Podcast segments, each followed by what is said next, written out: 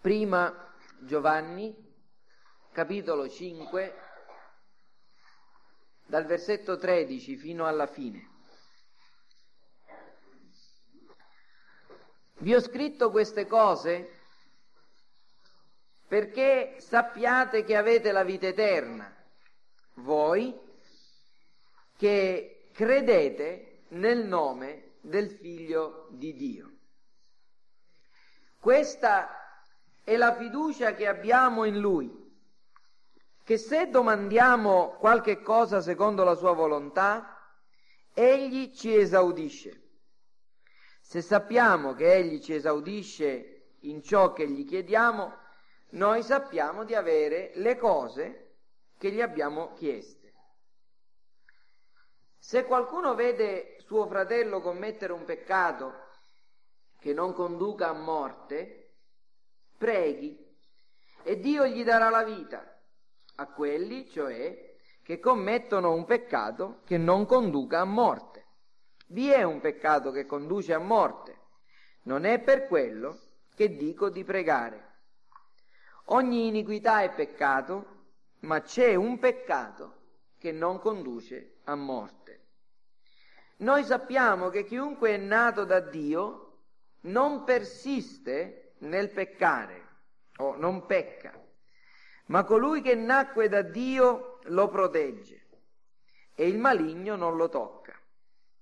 Noi sappiamo che siamo da Dio e che tutto il mondo giace sotto il potere del maligno.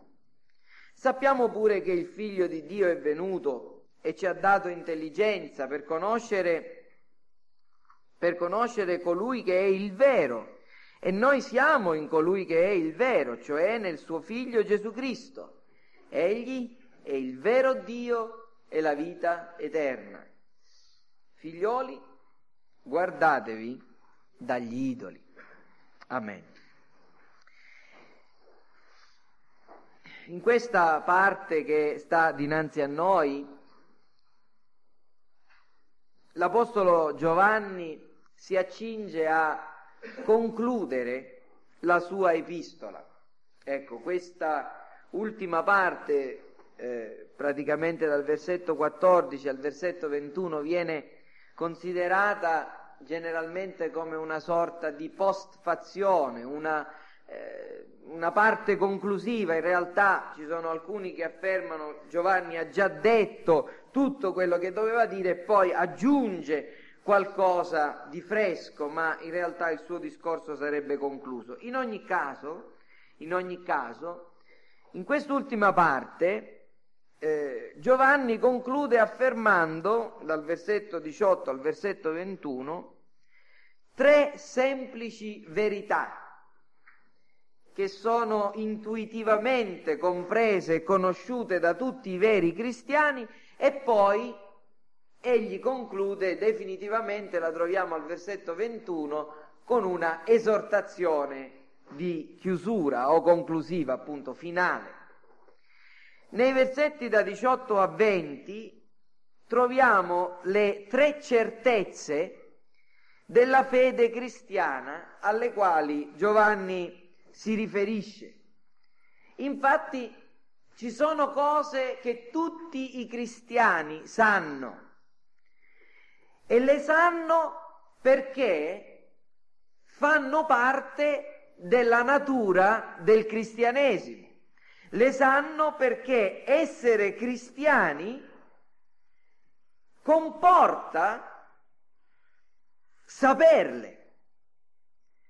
In altre parole, ci sono cose che i cristiani imparano con il tempo perché devono essere istruiti e ci sono cose che mediante l'istruzione, il discepolato, che significa essere dei cristiani, si ottiene una maggiore chiarezza. Ma per certe verità non è necessario che i cristiani siano istruiti da alcuno.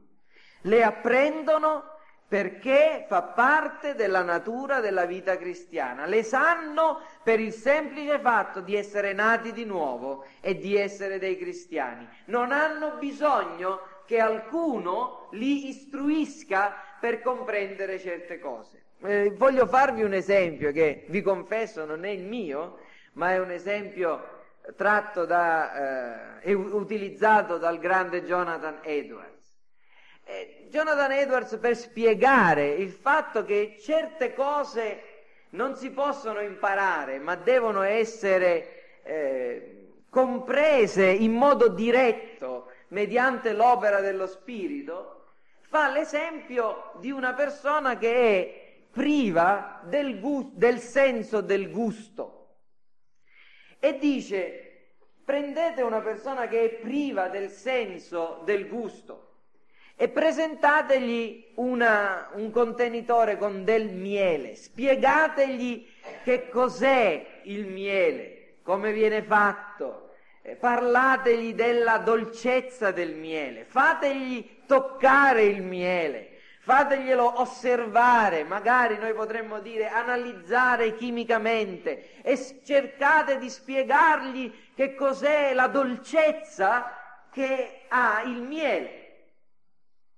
E questa persona riuscirà in qualche modo, se dovesse spiegare a un'altra persona che il miele è dolce, di dire qualcosa intorno alla dolcezza del miele perché lo ha toccato, perché lo ha visto, perché gli è stato detto qualcosa.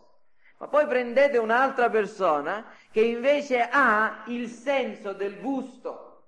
Fategli assaggiare il miele e questa seconda persona imparerà in un istante molte più cose e avrà un'idea di che cos'è la dolcezza, di quanta ne può avere la prima dopo un lungo ragionamento.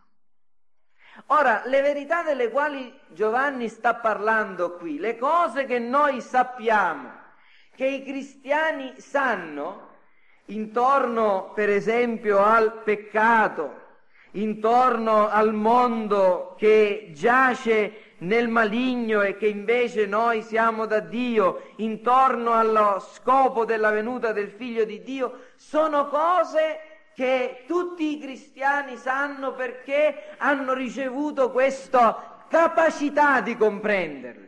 Hanno ricevuto la nuova vita, hanno ricevuto il senso delle cose di Dio e le apprendono direttamente da Dio. E qui Giovanni sta parlando di queste tre verità che i cristiani, tutti i cristiani sanno. E la prima è quella che questa mattina io voglio mettere dinanzi a voi. Nel versetto 18 troviamo la conclusione di quanto Giovanni ha appena affermato a riguardo del peccato dei fratelli.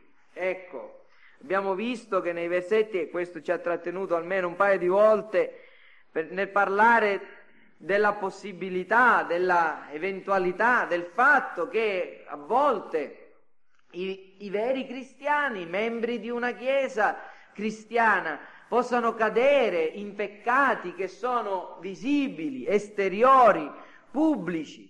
E nel caso in cui qualcuno dei fratelli pecca, dice l'Apostolo Giovanni, se qualcuno vede suo fratello commettere un peccato, ecco che non conduca a morte, preghi e il Signore lo perdonerà, gli darà la vita. Ecco, dopo aver parlato di questo, l'Apostolo Giovanni parla del peccato invece imperdonabile, del peccato per il quale non bisogna pregare, che abbiamo visto domenica scorsa essere il peccato della apostasia. E quindi osserviamo che eh, no, in questo testo eh, si parla del rapporto tra i cristiani e il peccato. E questa è una delle cose che noi dobbiamo osservare, che è molto importante che noi comprendiamo bene. Come abbiamo potuto osservare in tutta l'epistola, Giovanni, l'Apostolo Giovanni, dà moltissimi insegnamenti intorno al peccato. Egli torna continuamente a parlare del peccato. Se le statistiche possono servire a qualcosa, se cercate il sostantivo peccato, anche al plurale peccati, troverete e conterete che l'Apostolo Giovanni utilizza, lo utilizza il solo nome 20 volte nell'epistola, 20 volte. Se cercate la parola amore, la troverete 18 volte. Certo, se poi, se poi contiamo il verbo peccare o amare, allora amore vince. Ma quello che voglio farvi notare è che l'Apostolo dell'amore parla molto del peccato.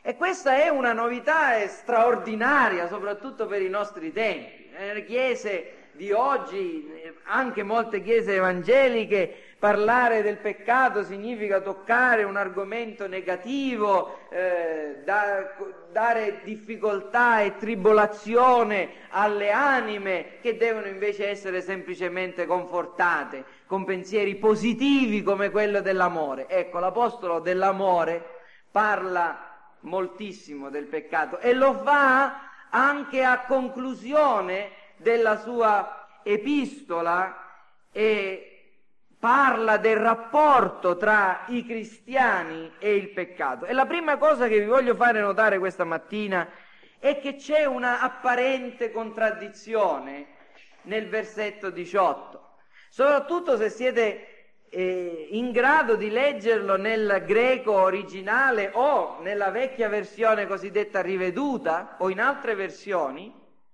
nella nuova riveduta noi abbiamo letto, noi sappiamo che chiunque è nato da Dio non persiste nel peccare. Ora questo persistere nel peccare, persistere è una aggiunta dei traduttori, perché nell'originale è scritto colui, chiunque è nato da Dio, non pecca. Chiunque è nato da Dio non pecca. E che cosa significa questo? Se ragioniamo un po', noi dovremmo trovare, dovremmo identificare come quello, quello che vi dicevo, una, una contraddizione. Giovanni ha appena detto al versetto 16 se qualcuno vede suo fratello commettere un peccato. È un peccato che non porta alla morte. Quindi eh, cosa dobbiamo dire? I fratelli un cristiano, un membro della Chiesa può peccare e può peccare in modo, ecco, che non sia definitivo e imperdonabile. C'è la possibilità che un cristiano, un membro di, della Chiesa, pecchi. Ma qui poi leggo più avanti che chi è nato da Dio, chi è un, un rigenerato, non pecca. Allora cosa, come posso mettere insieme questi due pezzi? Devo, devo pensare che quel fratello di cui si sta parlando al versetto 16 in realtà non è un nato da Dio, non è una persona che è nata da Dio, non è un rigenerato, non è un vero cristiano se pecca? Che cosa significa? Ecco, il vero cristiano, quelli che sono nati da Dio, quelli che sono nati da Dio non peccano. Ora, io vi ho spiegato già che nel versetto 16 Giovanni sta parlando di cristiani autentici, si sta, sta parlando di membri della Chiesa locale che sono colti e cadono in peccati esteriori, visibili, pubblici, ma che si riferisce Giovanni a peccati che non giungono ad essere il peccato imperdonabile, che è il peccato dell'apostasia. E la triste realtà che anche i veri cristiani peccano è quello che Giovanni ha già affermato molte volte nel, e chiaramente nella sua epistola. Nella stessa epistola la, Giovanni dice al capitolo 1, se diciamo di essere senza peccato noi, inganniamo noi stessi, la verità non è in noi. Se confessiamo i nostri peccati, Egli è fedele e giusto da perdonarci i peccati e purificarci da ogni iniquità. Se diciamo di non avere peccato lo facciamo bugiardo e la sua parola non è in noi. E poi al versetto 1 del capitolo 2, figlioli miei vi scrivo queste cose perché non pecchiate e se qualcuno ha peccato, noi abbiamo un avvocato presso il Padre. Quindi l'Apostolo Giovanni non si sta sognando di dire che i veri cristiani non commettono mai alcun genere di peccato. È però altrettanto sicuro che pure il, come è sicuro che i cristiani peccano, è altrettanto sicuro che i cristiani non vivono in una condizione abituale di peccato, non vivono in quello schema generale che è la preponderanza, in questo senso la dimora nel peccato. Sono i cristiani quelle persone che, siccome sono nate da Dio, quando noi le osserviamo, vediamo che la loro vita, il, nella loro vita il peccato non è la regola, non è la, lo schema generale della loro vita, è l'eccezione. Quando osserviamo un cristiano, dice l'Apostolo Giovanni, noi vediamo di lui che compie e commette la giustizia. Chiunque è nato da Dio, versetto 9 del capitolo 3, non persiste nel commettere peccato, o nel, è la stessa forma grammaticale, non pecca perché il seme divino rimane in lui e non può peccare perché è nato da Dio. E in questo si distinguono i figli di Dio dai figli del diavolo. Chiunque non pratica la giustizia non è da Dio come anche chi non ama suo fratello. Cosa vuole dire quindi Giovanni?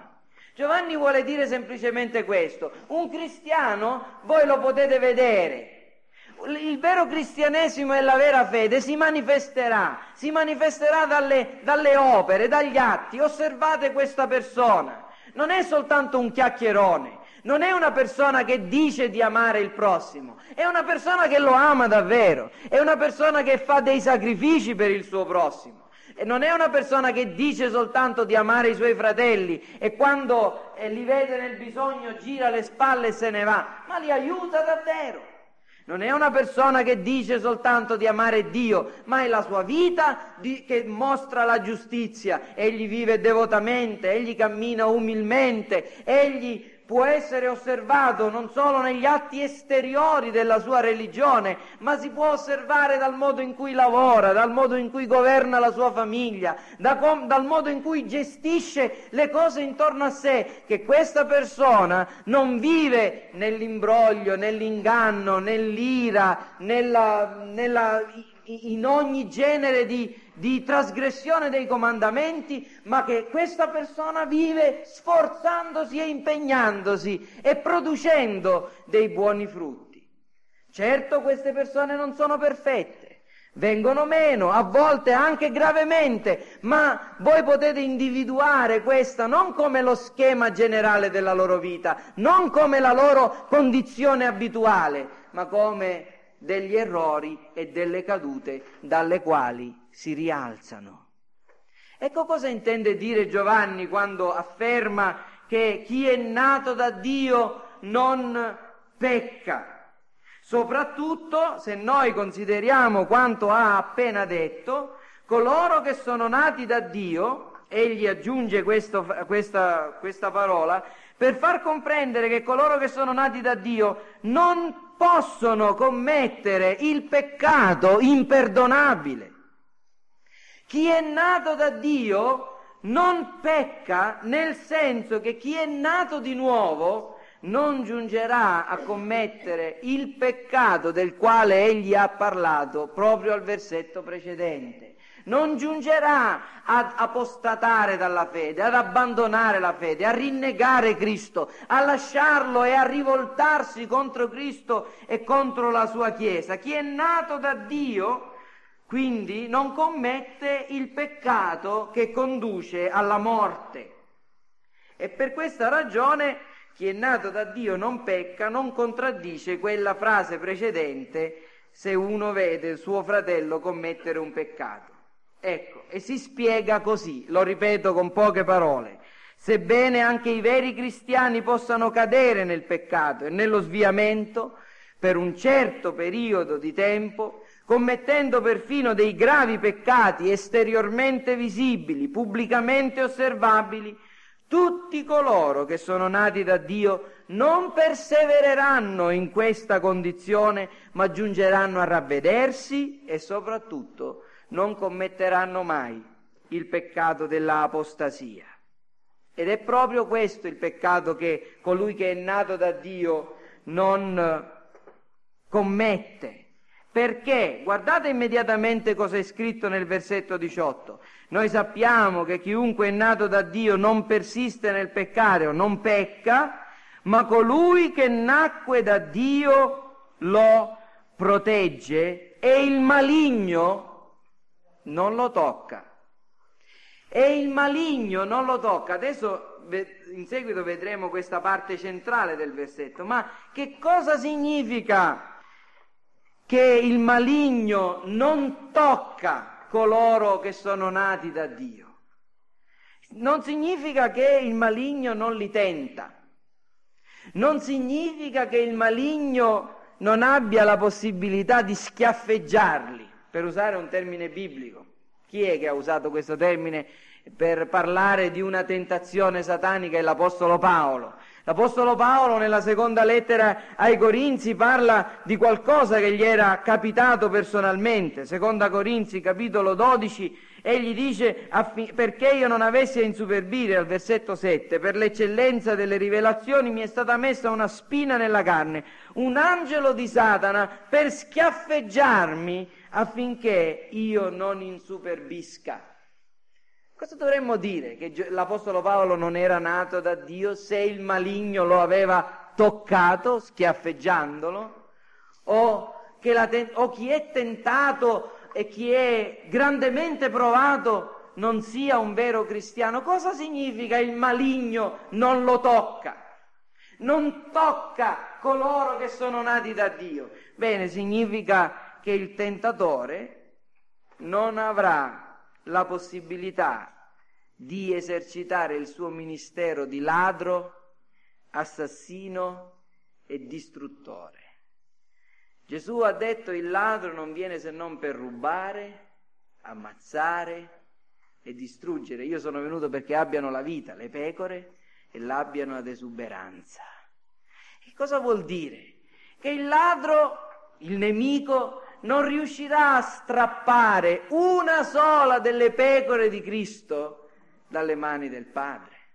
Che il, eh, il brigante, l'assassino, non riuscirà con tutta la sua malizia ad uccidere il più debole degli agnelli di Cristo e che non riuscirà a distruggere una sola delle anime che Dio ha amato avanti la fondazione del mondo e per le quali ha mandato il suo figlio a morire e che sono state chiamate efficacemente per l'opera dello Spirito Santo. Il maligno non lo tocca, non lo strappa dalle mani del Padre, non, lo, non avrà potere in questo senso. Perché? Perché la sua attività di distruttore, di ladro, di assassino è impedita nei confronti dei santi. E questo versetto dovete sapere che è stato variamente interpretato in modo sbagliato. Questo è uno di quei campi di battaglia che ha lasciato molti morti, uno di quei luoghi dove eh, schiere di teologi si sono scontrati e che hanno prodotto anche grandi danni. Ci sono, ehm, a, almeno io menzionerò due interpretazioni errate di questo verso, ma ce ne sono altre. Una interpretazione errata è l'interpretazione del perfezionismo o perfezionistica. Che cosa afferma questa interpretazione? Che è stata data da, da, Giovanni Wesley per un periodo in un modo molto forte nella, nel 1700. Giovanni Wesley affermava la, il fatto che i cristiani che sono particolarmente maturi che hanno conosciuto un'opera della grazia successiva a quella della conversione, una sorta di seconda benedizione, questi cristiani particolarmente maturi giungono al punto in cui eh, si può dire che hanno ottenuto una perfezione evangelica, cioè già su questa terra la capacità di vivere senza peccare né in pensieri né in parole e né in azioni. Chi è nato da Dio non pecca. Cioè, chi è davvero un vero cristiano può giungere a non commettere alcun peccato, né in pensieri, né in parole, né in opere. E ci sono stati molti metodisti wesleyani che, sono, che hanno affermato di avere raggiunto questo stato e hanno scritto e hanno lasciato delle lettere dicendo eh, da due mesi, da tre mesi che non commetto alcun peccato e così via. Queste persone non dovevano più pregare come il Signore Gesù ha insegnato, Padre nostro, dacci oggi il nostro pane quotidiano. Potevano pregare questa preghiera perché il pane quotidiano sapevano che dipende da Dio, ma non potevano pregare rimettici i nostri debiti, perché oggi non ne abbiamo commessi. Ma la preghiera del Padre nostro che il Signore ci ha insegnato riguarda la provvidenza quotidiana e il perdono quotidiano dei nostri peccati. Non mi intratterrò molto nella, nella dottrina del perfezionismo, ma eh, sapete che ha lasciato i suoi segni e in qualche modo noi siamo stati esposti a un insegnamento che ha che risulta da una sorta di evoluzione del perfezionismo wesleyano. Cosa dico? Quella che io chiamo la interpretazione ottimistica della relazione del cristiano con il peccato. Eh, è, quella inter- è quella dottrina che insegna che il rapporto tra il cristiano e il peccato eh, ormai è praticamente quasi del tutto annullato. Mm, si elimina in questo insegnamento l'elemento della lotta, del combattimento interiore e si afferma che la libertà ottenuta in Cristo ci riserva una vita di pace, di gioia, di vittoria e di trionfo costanti. Insomma, queste persone insegnano che noi siamo i cristiani che vivono in Romani 8 e non in Romani 7. Conoscete i due capitoli dell'Epistola ai Romani? Nel capitolo 7 dell'Epistola ai Romani, l'Apostolo Paolo parla di un uomo che vuole fare il bene, ma che scopre dentro di sé una legge che il male ancora la legge del peccato, che il male ancora abita in lui ed, ed, esclama quello che voglio fare non ci riesco a farlo e quello che non voglio fare lo faccio. C'è una legge che mi, port- mi tiene schiavo, misero me uomo, chi mi libererà da questo corpo di morte? E poi al capitolo 8 egli esclama l'inno della liberazione dicendo che benedetto sia Dio che ci ha liberati mediante l'opera del suo figlio Gesù Cristo. Egli dice non c'è dunque alcuna condanna per quelli che sono in Cristo Gesù perché la legge dello spirito della vita in Gesù Cristo mi ha liberato dalla legge del peccato e della morte. E alcuni ne ritengono che al capitolo 7 l'Apostolo Paolo stia parlando di un'esperienza precedente alla sua conversione, mentre al capitolo 8 egli parla di un'esperienza attuale e presente, come se la lotta e il combattimento contro il peccato fosse or- ormai completamente passato e risolto. Ora, è, questo insegnamento, anche se voi non ve ne rendete conto probabilmente, è quello al quale noi siamo stati esposti nel passato. Di voi, alcuni di voi si ricorderanno che c'erano alcuni cantici dell'innario che ancora utilizziamo che sono stati modificati. Vi, vi, eh, vi cito soltanto un, un esempio. Un, c'era un cantico che, una strofa o, diceva quando miser pellegrin terminar potrò il cammino. E eh, siccome questa concezione del misero pellegrino che arriva fino alla fine del, del suo cammino cristiano non è molto confacente con questa idea della, eh, dell'interpretazione ottimistica, questo miser pellegrin è stato modificato in quando vittorioso al fin terminar potrò il cammino. Ed è il, eh, la dimostrazione che l'idea che il cristiano, mentre sarà su questa terra, continuerà ad essere tentato e molte volte a cadere, a lottare contro la tentazione, contro il peccato, sia in qualche modo completamente o quasi del tutto esclusa, perché il cristiano vive una vita di vittoria, una vita di trionfi, una vita di fede. E che quando noi predichiamo per far sentire in colpa e spingere gli uomini e le donne a confessare il proprio peccato, non si sta facendo altro che fare violenza alle coscienze. E quando qualche cristiano viene a dire, fratello, pastore, sorella, mi sento in colpa, sento il peso dei miei peccati, gli si deve rispondere, sta tranquilla, tutto è risolto, non c'è problema, sei, devi stare serena, ah, Dio ti ha perdonato, sei tu che devi perdonare te stessa, sei incredula sei, o sei incredulo se ti fai questi problemi. Questa è l'interpretazione più corrente di questo genere di versetti. Ma perché questi errori? Vorrei dire che questi errori dipendono da tre cause e tre ragioni. Prima di tutto la prima causa è l'ignoranza. L'ignoranza a riguardo dell'insegnamento biblico intorno al peccato. Chi pensa così non ha capito davvero che cosa la Bibbia insegna intorno al peccato.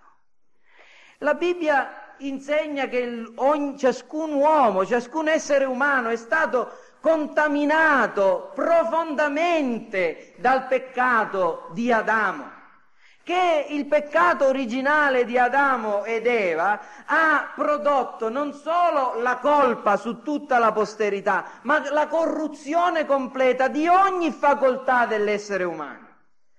Quando la scrittura dice che è dal cuore che procedono le sorgenti della vita e quando il Signore Gesù Cristo dice che è dal di dentro, dal cuore che procedono e provengono ogni genere di peccato, significa che la sorgente è contaminata. E se è contaminata la sorgente, gli effetti dove esce l'acqua, il, l'acqua che esce dal rubinetto, non può che essere contaminata. E chi insegna diversamente non ha capito che il, il peccato, prima ancora di essere un atto esteriore, compiuto, è qualcosa che origina e che è già peccato quando c'è il semplice desiderio o l'intenzione di peccare. Gesù ci ha detto che il peccato dell'omicidio non è accoltellare o sparare a una persona, ma è adirarsi contro una persona. Gesù ci ha insegnato che il peccato dell'adulterio non è fornicare con una, con una persona, con una donna, prendere la moglie di un altro o il marito di un'altra, ma è desiderare, guardare rivolgere quel secondo sguardo a quella donna che passa, a quell'uomo che passa. Quello è già aver commesso adulterio con lei nel suo cuore, dice Gesù. Gesù ci ha insegnato che il peccato è un principio interiore prima ancora di essere un atto compiuto. Chi insegna così non ha capito che i peccati più gravi dei quali ci, ci macchiamo ogni momento non sono tanto i peccati di commissione, ma i peccati di omissione. Chi sa fare il bene non lo fa, commette peccato. E Gesù per spiegare che cosa significa amare il prossimo in una parabola insegnò di un certo uomo che era stato attaccato da dei ladri mentre scendeva da Gerusalemme a Gerico. E poi parlò di due uomini che passavano da quella strada, un levita e un sacerdote, che lo videro e non fecero nulla. Non fecero nulla per lui. Noi diremo, ah c'è differenza tra i ladri e il sacerdote e il levita. Sì, certo, c'è differenza. I ladri avevano malmenato quell'uomo, avevano, lo avevano derubato. Ma il sacerdote e il levita che non avevano fatto nulla erano ugualmente colpevoli. Avevano trasgredito allo stesso modo la seconda tavola della legge. Non avevano amato il prossimo come se stessi. I ladri erano stati ladri e assassini, erano stati violenti, ma allo stesso modo il sacerdote e il levita, non facendo nulla, trattenendo la, ma- la, la, la loro mano, non hanno fatto altro che essere complici di quei ladri. E queste persone non sanno quindi che cos'è il peccato, per questo parlano così. Chi di noi, chi di voi questa mattina davanti a questo metro può dire di essere senza peccato? Chi di voi?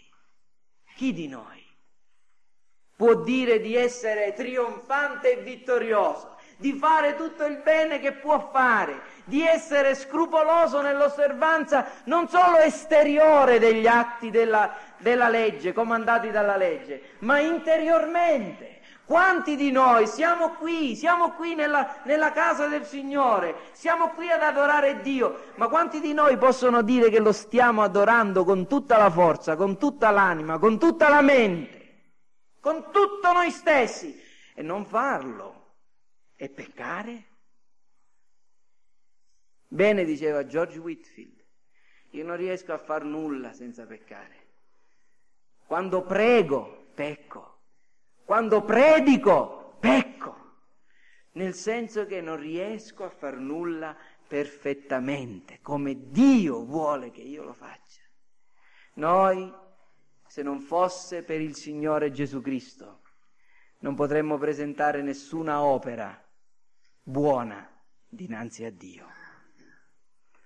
E quindi chi insegna queste cose non ha capito cos'è il peccato o magari è insensibile nei confronti dei peccati commessi, è indurito nella propria coscienza, magari pensa che le proprie gloriose esperienze fatte nel passato gli abbiano dato una buona posizione dinanzi a Dio e quindi non c'è niente da aggiungere. Oppure queste persone sono semplicemente degli ipocriti e nulla di più.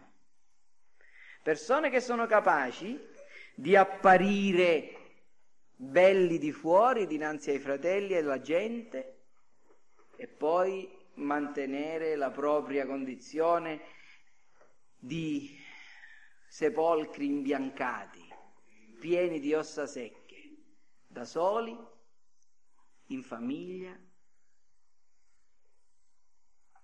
con i propri amici, con altre compagnie, vivono una vita divisa, santi coi santi e peccatori e oltraggiatori con, i, con gli oltraggiatori. Che cosa vuol dire quindi questo passo? Vuol dire che coloro che sono nati da Dio odiano il peccato, piangono quando peccano, confessano i peccati, si ravvedono dei loro peccati, si rialzano dopo aver peccato.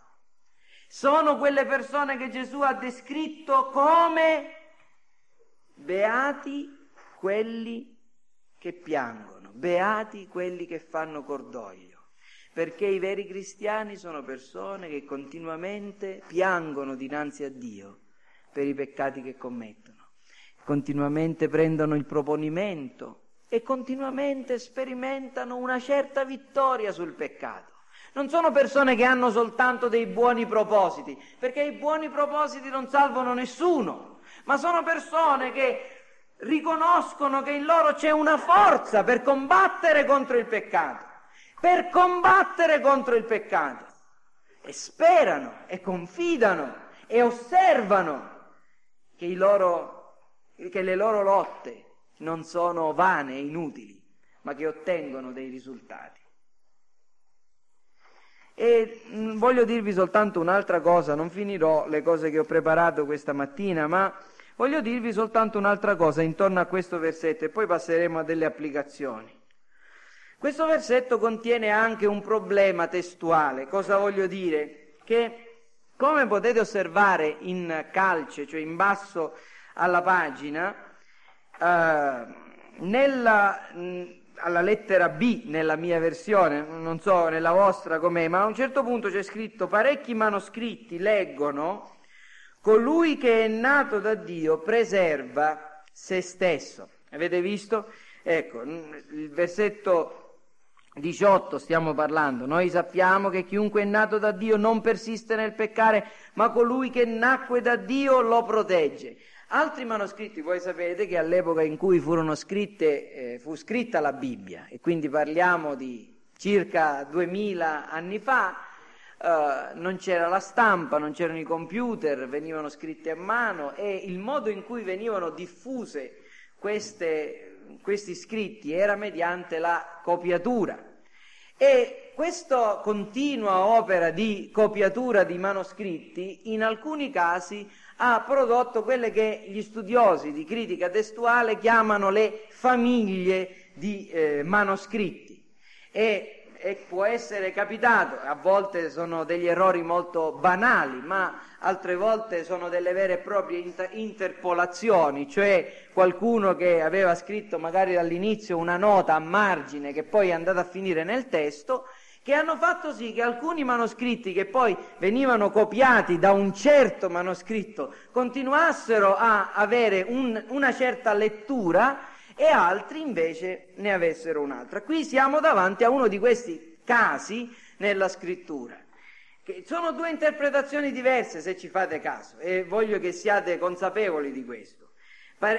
Una delle due interpretazioni è colui che è nato da Dio preserva se stesso, cioè qui viene sottolineato il fatto che colui che è nato da Dio, cioè colui che è nato di nuovo, il rigenerato, è una persona che con cautela, con circospezione, eh, osserva la propria vita, si disciplina e preserva se stesso nella santità.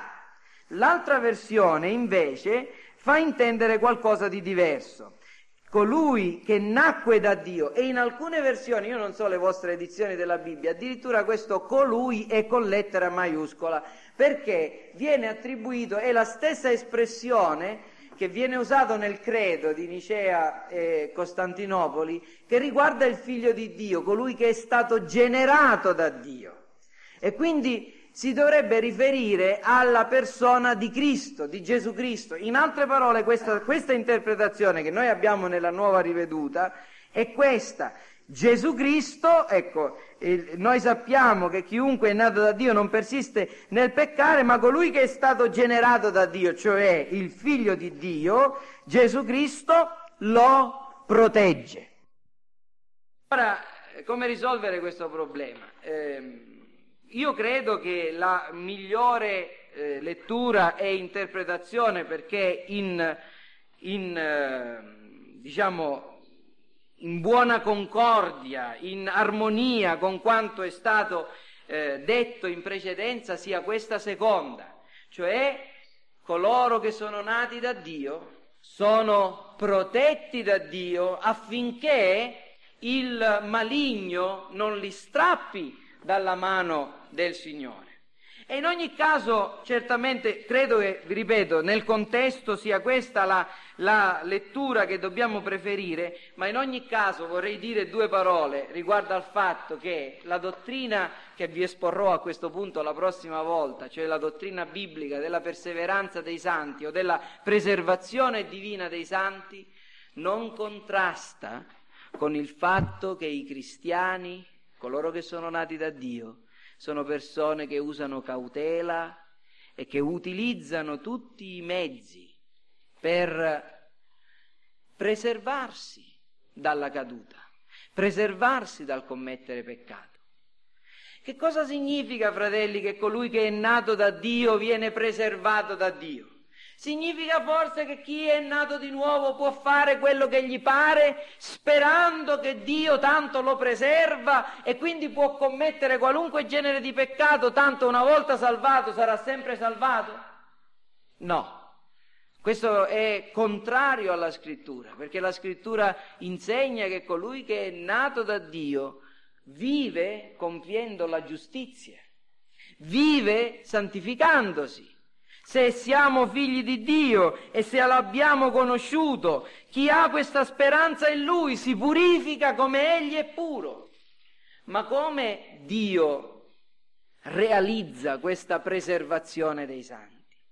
In quale modo i santi vengono custoditi nella grazia?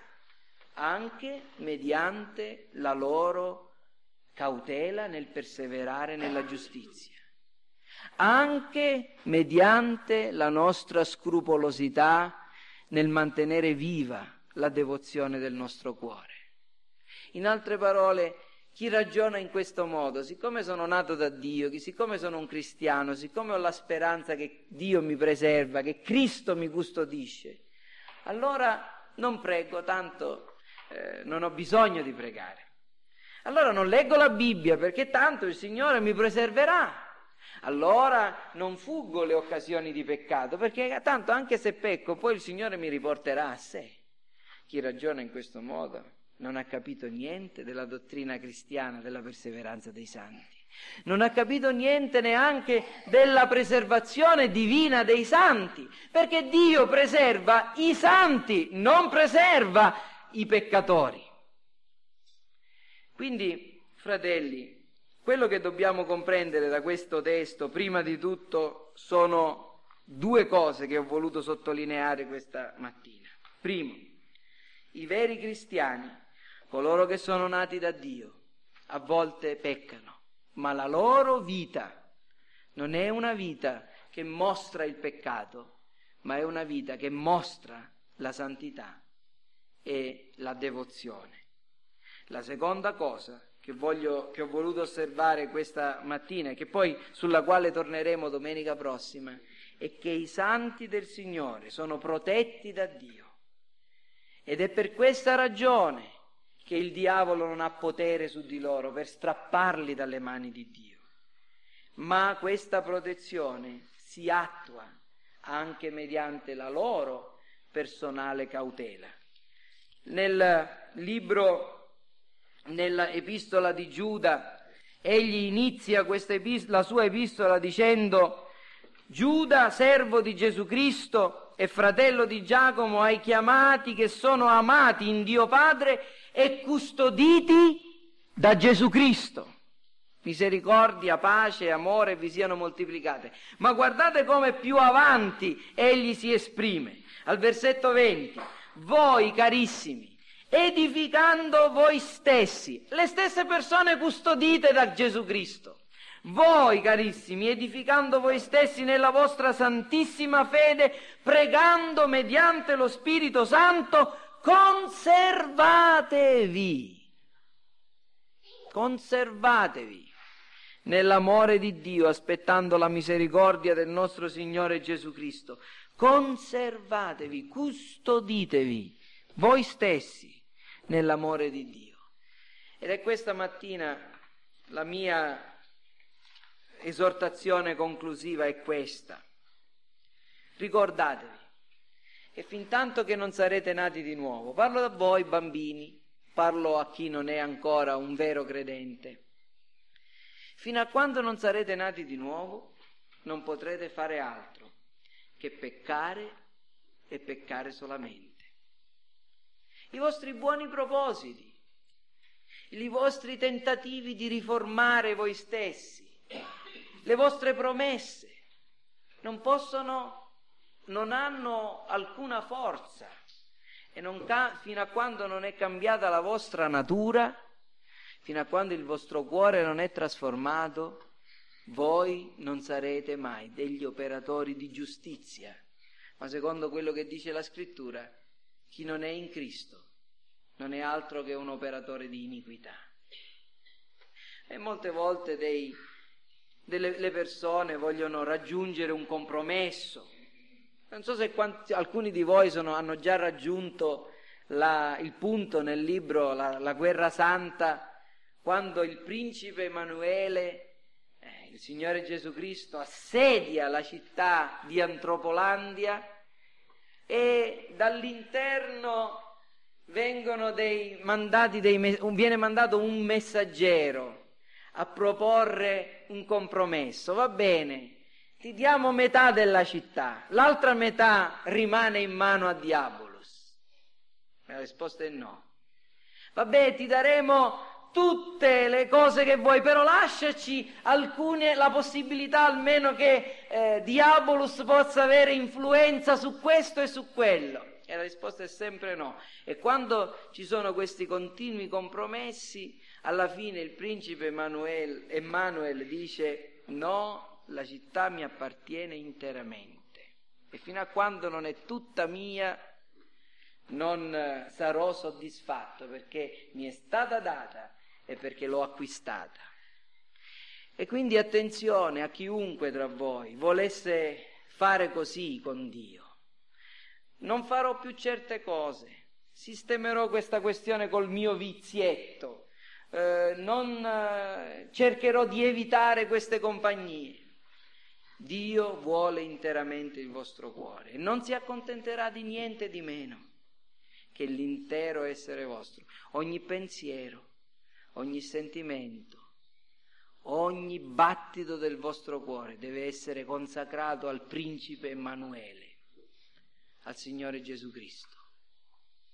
E fino a quando non avrete dato interamente il vostro cuore a Cristo, non illudetevi che le vostre buone opere possano giovare ad alcunché.